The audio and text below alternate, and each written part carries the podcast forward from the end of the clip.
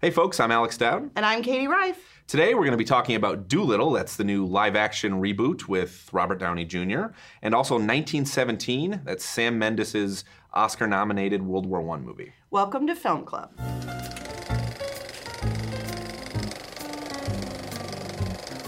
So we're definitely living in an era of, of studio filmmaking where intellectual property is king.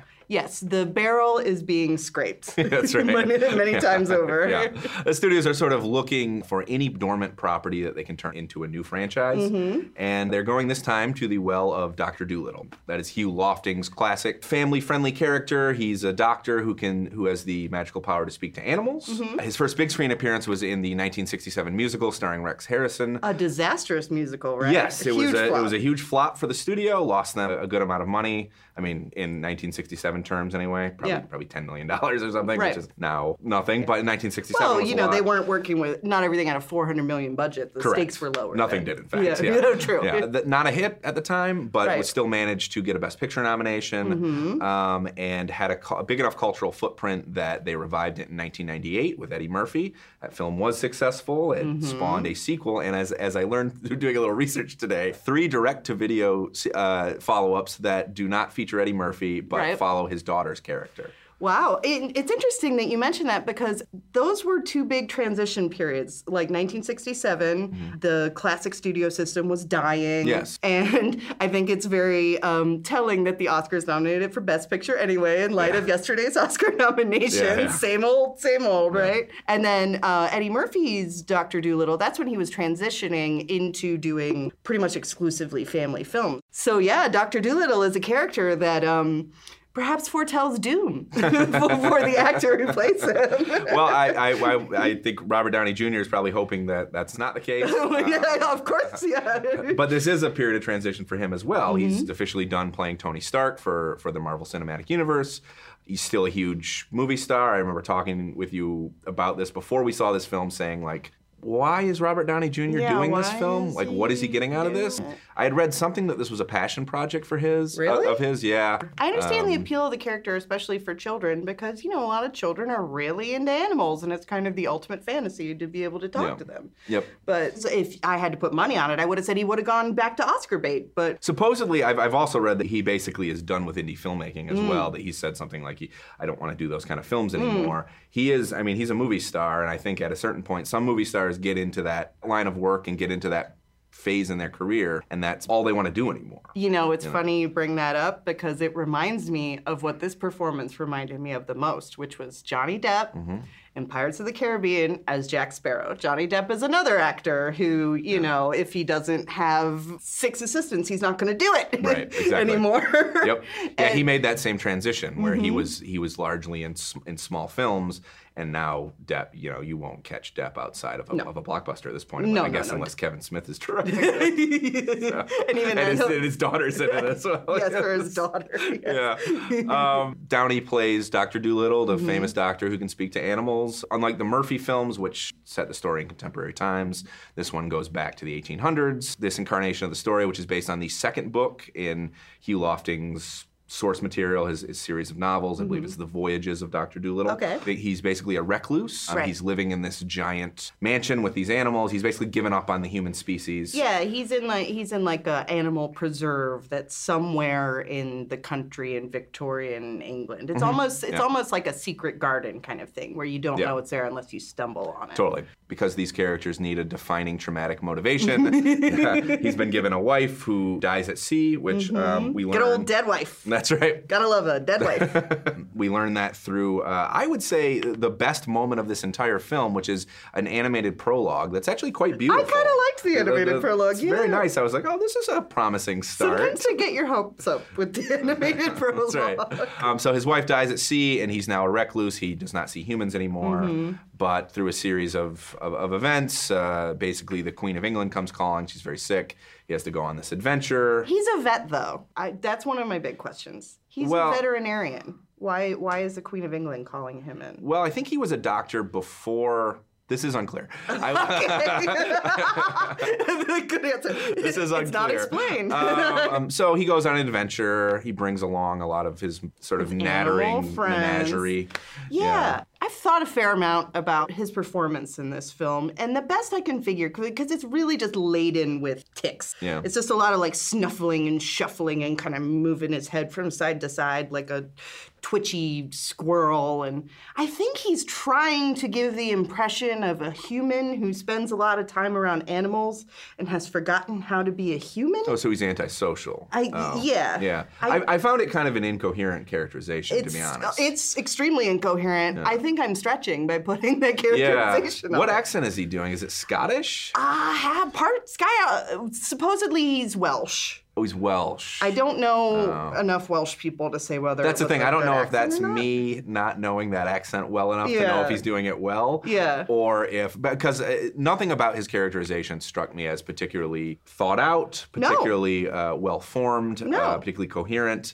Um, he never really finds a character for Doolittle. I mean, when we meet him, he's supposed to be kind of a grump, you know? 'Cause Yeah, he's- he's- yeah. He's, he's just, dealing um, with his he grief. doesn't like humans. He Right. just doesn't want to be around humans at all. He prefers Right. the company of animals. But Downey won't commit to that prickliness, which is interesting because I feel like when playing Tony Stark, for example, in his, his superstar role, he's more than willing to make Tony this, this somebody who's sometimes actively off-putting. Um, and I feel like this this is a movie that uh, was not willing to embrace the idea that Doctor Doolittle could be kind of an asshole, you know? Right. Because I mean, you talk about him like uh, lacking social skills because he doesn't talk to humans. I think that is a that is a coherent like character choice that you could make, but the movie doesn't. It's not like the movie follows through on that. No. Once they're on the open sea, he's just kind of doing. It's almost like he's high and he's seeing things that other people aren't seeing, and it just kind of this Yeah, kind of yeah, yeah. moving his head around.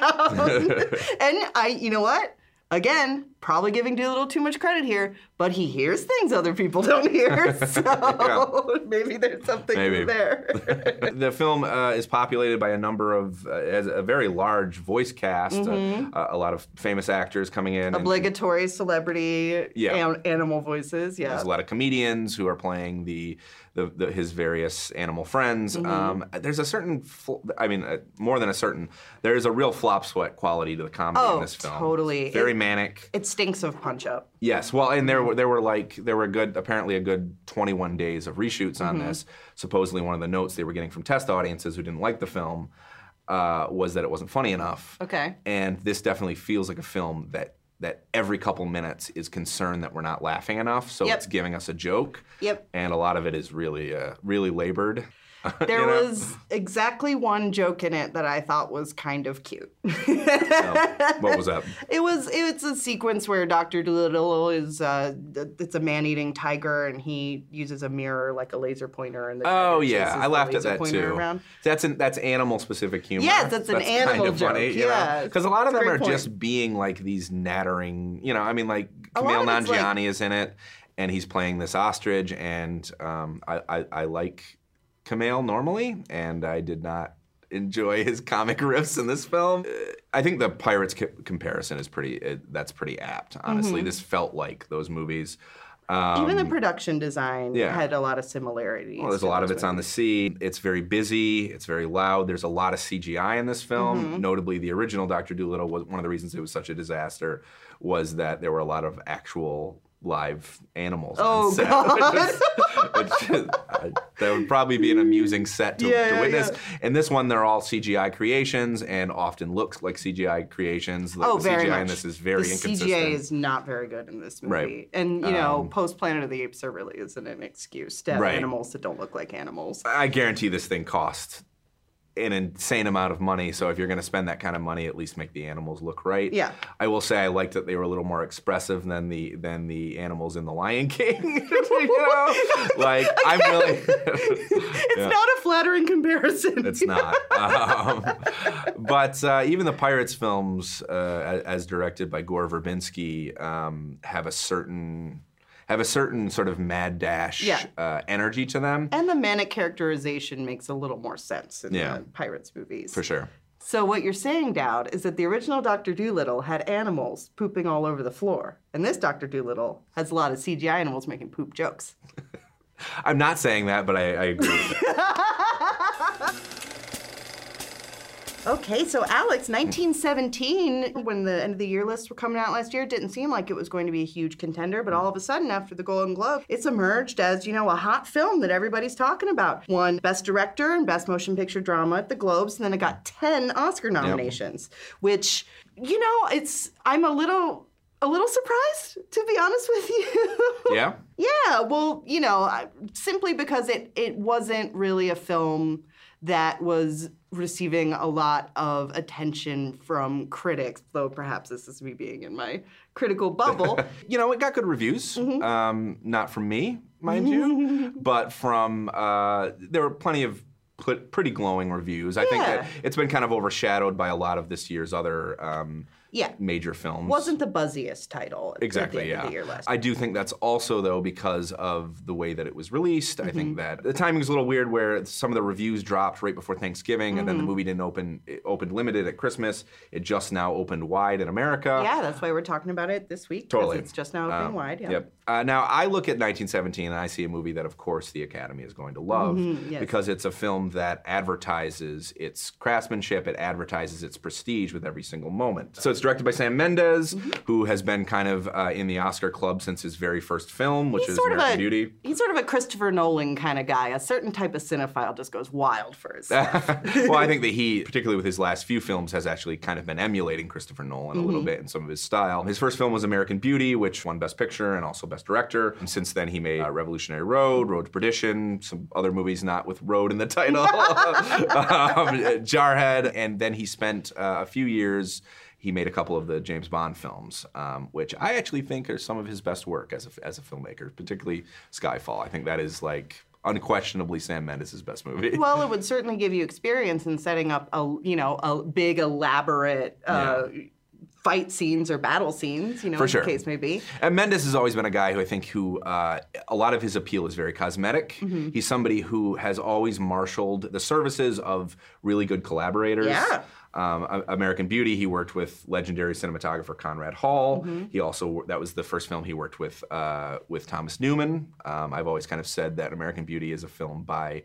Conrad Hall and, and Thomas Newman as much as a film by Sam Mendes. Burn. Yeah, it's a little- it's a little bit of shade there, I guess. he has impeccable taste in collaborators. Yeah, and- I think that's the case here as well. Well, the great Roger Deakins did That's the cinematography, and that's especially important here because this is a gimmick movie. Yeah. This is a one take movie, although I will maintain that even if you're not counting the invisible edits that are almost certainly in there, there is one point in the middle of the film where the protagonist blacks out and wakes up again. That's a cut. Yeah, that's two shots. That's that is a hard cut to black is the end of a shot. yes. Yeah. You cannot say it's one take if it's got a hard cut. to black. Exactly, yeah. I will maintain this. Yep. Deacon's a great cinematographer. He worked with him on Skyfall as well, and Skyfall is gorgeous. And his work on this is strong as well, although I do think he's working a little out of his wheelhouse. Deakins has always been a guy who's, I I think, as much about composition and texture and color. Yeah. This is more like something that Emmanuel Lubezki has has gotten, uh, has won several Oscars for doing, which is these these sort of elaborate Steadicam shots. Yeah, and I've seen, you know, a little bit of behind the scenes footage, and I will admit that some of the shots in the film are pretty impressive. Yeah. The- There's one where the protagonist is running out onto a field in the opposite direction of where a bunch of soldiers are charging out into battle. Mm-hmm. And the coordination of that shot, that took a lot of planning and had to have been very difficult to pull off, and it looks really cool on the screen. But I kind of wonder what makes this more than just a very, very expensive sizzle reel for people that don't really need to be making sizzle reels because they're already very well established. yeah, I mean, um, I don't think you can deny that the craftsmanship in this is Top notch. totally impressive Yeah. in terms of not just the cinematography, but in terms of how they're choreographing Yeah. these shots. I mean, it takes an enormous amount of talent and effort and time Mm-hmm. and patience to make a movie like this because you, you have to get it right. There, Mm-hmm. I mean, even if it's not one or even two takes, it's a lot of them are these extended takes. It's long takes. Yeah, where you're with and- lots of moving parts. very complicated setups. They're also integrating digital effects. There's one Mm. ama- really one of the more amazing moments in the film. I think is there's a scene where our two main characters are uh, basically in the remains of like a collapsed farmstead. Right. And a dogfight starts happening in the sky above them, and their depth perception is Mm. such that they don't realize how close to danger they really are when one of the planes comes down, and suddenly suddenly something a battle that appears to be happening very far away from them is suddenly right in their Right there, face, yeah. right? And that's the kind of scene that requires uh, an enormous amount of uh, consideration in the staging and uh, in integration of visual effects. Yeah. So this is a thing that it's undeniably impressive that they pulled it off. Right. You know, again, I just ha- kept having the same kind of thought over and over watching it, being like, oh, well, that looks cool, but towards what end? Right. Yeah, no, absolutely. I mean, I think the issue is that it's not immersive. right. I think that that's sort of the rationale for something like this. Designed to be immersive, so I would be curious to hear your rationale as to why you didn't think it was so. Well, so yeah, I mean, I think the idea is that when when there's no cuts, the notion is that we are sharing the same physical and by extension psychological and maybe spiritual space as these characters. You know, the idea is that we are not they, they don't have the privilege of a cut, so we don't get one either. You know, so it, it's giving us a, a, a sort of a replication of what time might feel like for them, which is all well and good. The problem is you start becoming acutely aware of what the camera is doing at every time. Yes. You can say that the editing in this is invisible, but the camera work is never invisible. No, it's very obvious, and that's a great point because something that I I noticed throughout is they had these little details that are supposed to show war as hell, like piles of corpses and just you know blood and d- death and destruction, but it all passes by so quickly because the focus is always on the camera work. Yes. that is what you're Yeah. supposed to be looking at. Yes, I think that kind of hits it on the head. Is that um, something that w- where the focus of this thing should maybe be on the plight of these characters? Mm-hmm. We are always hyper focused on the filmmaking. Well, tell tell the folks about Yeah, the we should plight probably of say characters what it's real about. quick. Yeah, I mean, it's very it's very simple and, and Says a lot about primal. the movie, I think, that you can talk so much about it without Well, for talking sure. about the plot. So as the title indicates, it's it's set in 1917. right, Um, World War One. Mm-hmm. uh, World War One on the Western Front. We're in uh, northern France. Um, the Germans appear to be in retreat, so we sort of open with a platoon of British soldiers, and two of these soldiers get Yeah. conscripted to relay a message. If you cross no man's land, go a few miles, they, and, and they're on a very tight deadline because they have to stop a battle from happening. Right. And what's happening is that aerial photography has revealed that the Germans, though they appear to be in retreat, are actually laying an ambush. If this attack happens, this planned attack at dawn happens, it, they're It's basically gonna wipe walking into a everybody out. slaughter. Yeah. So I, I will say that it's it's interesting to see a war movie that is about the prevention of Mm-hmm. a battle. That's interesting. That's new. And I will say this is not a war movie that goes heavy on battle sequences. A lot of it is about small crucibles that Yeah. these characters are going through. You The know? bigger stuff is on the periphery. Right. Yeah. Yeah. It's all about will we set off this trip this, this trip mine? Yeah, In yeah. this tunnel, can I get through this barbed wire or something? And I like that aspect of it. I do. There's a sequence early on that I thought was really interesting and very tense when the two uh, the two British soldiers have to pass through a tunnel that the Germans have laid with a bunch of booby traps, and that that was a, ni- a small like very tense moment, you Mm-hmm. know. I think Mendes has always uh, excelled at, at suspense. Actually, Mm-hmm. I think that's an underrated quality of, of, of his filmography. I think that it, Road to Perdition actually has a couple of very suspenseful moments Yeah, in it. I- It I works like as a that thriller. movie. Yeah. Yeah. Mm-hmm. Um, and his Bond movies, I think, excel at that as well. The problem is that this thing wants to. Th- th- this thing is kind of a, a monument to its own self-importance. Yeah, A lot of it. You absolutely. know? It wants us to constantly be gawking at it at its craft a- and to, to be saying essentially, Yeah. look at what they accomplished. Yeah, The characters themselves are fairly thin. I admire that we don't have a to. lot of them come and go. Yeah. throughout. Oh, yeah. Yeah. It- but even the two soldiers that we meet, and there is a certain integrity to that because you're essentially looking at two people who uh, who have basically just been reduced to a mission. You know, so there is an integrity to it. Mm-hmm. Yeah. But they don't have a ton of dimension. Well, let me ask you that in relation to talking about a mission. I'm not a big player of video games, but I know you are. Did this remind you of a World War One video game? Well, yeah, absolutely. it almost feels like levels at times. You know? You're Mm-hmm. Yeah, like, it you know, does. You go and you, you talk to somebody and they give you a mission. And then you do the mission, and yeah. then you talk to somebody else, and then you do another mission. and an yeah. elaborate action scene hack happens at some point. And Yeah. I mean, I think it often resembles video games more than it does cinema, to be honest. Yeah, and just like for you know, for a war film, you know, there are a lot of war films that have spectacular sequences in them. But if you put 1917 next to something like Apocalypse Now or Saving Private Ryan, it doesn't have anything to say about like the war or even the people that were fighting in it. Yeah. Really, it's just look at these cool camera tricks we did, and Yeah. it, it just really felt hollow to me. I agree. I do think it's kind of a hollow exercise. Uh, it's a huge hit, apparently. Yes. um, it, it dethroned Star Wars this week. It did. And the number one film in the country. Um, I the last time that, that something like that happened, I believe, was in 2014 with American Sniper. Mm-hmm. Um, Another where war that- movie. yeah, not not a coincidence. I don't think um, we as a country are now sitting on the brink of another war. I do think that it says something culturally that um, the only movies for adults that can compete with something like Star Wars or the Marvel films are war movies. Yeah. And you know, there's something to be said for that in the awards conversation too. When you look at the relative, um, you know, uh, fates of this film versus a film like uh, the Little Women, for example. It's not the only example, but it's another example of a movie that had the the hell directed out of it, but it's not uh, considered sort of important enough. I'm making air quotes if you're listening to the podcast. it's a, the the only types of stories that are considered like very serious and important and weighty are m- male violent stories Yeah. Yeah. and they ha- and only if it has a certain reverent tone to it like Totally. you know I- i think that it's it does say a lot about the culture and what we what we consider you know to be worth this sort of effort that went into staging this entire film And I think, like a lot of war movies, this thing purports to be anti-war, but ultimately, it's as interested in being a thrill ride as anything else. yeah all right well that's all for us for film club for this week i'm katie reif And I'm Alex Depp. Please be sure to rate, review, and subscribe wherever you get your podcasts. And we'll be back next week talking about this year's Oscar contenders. I'm excited. You too. All right, bye.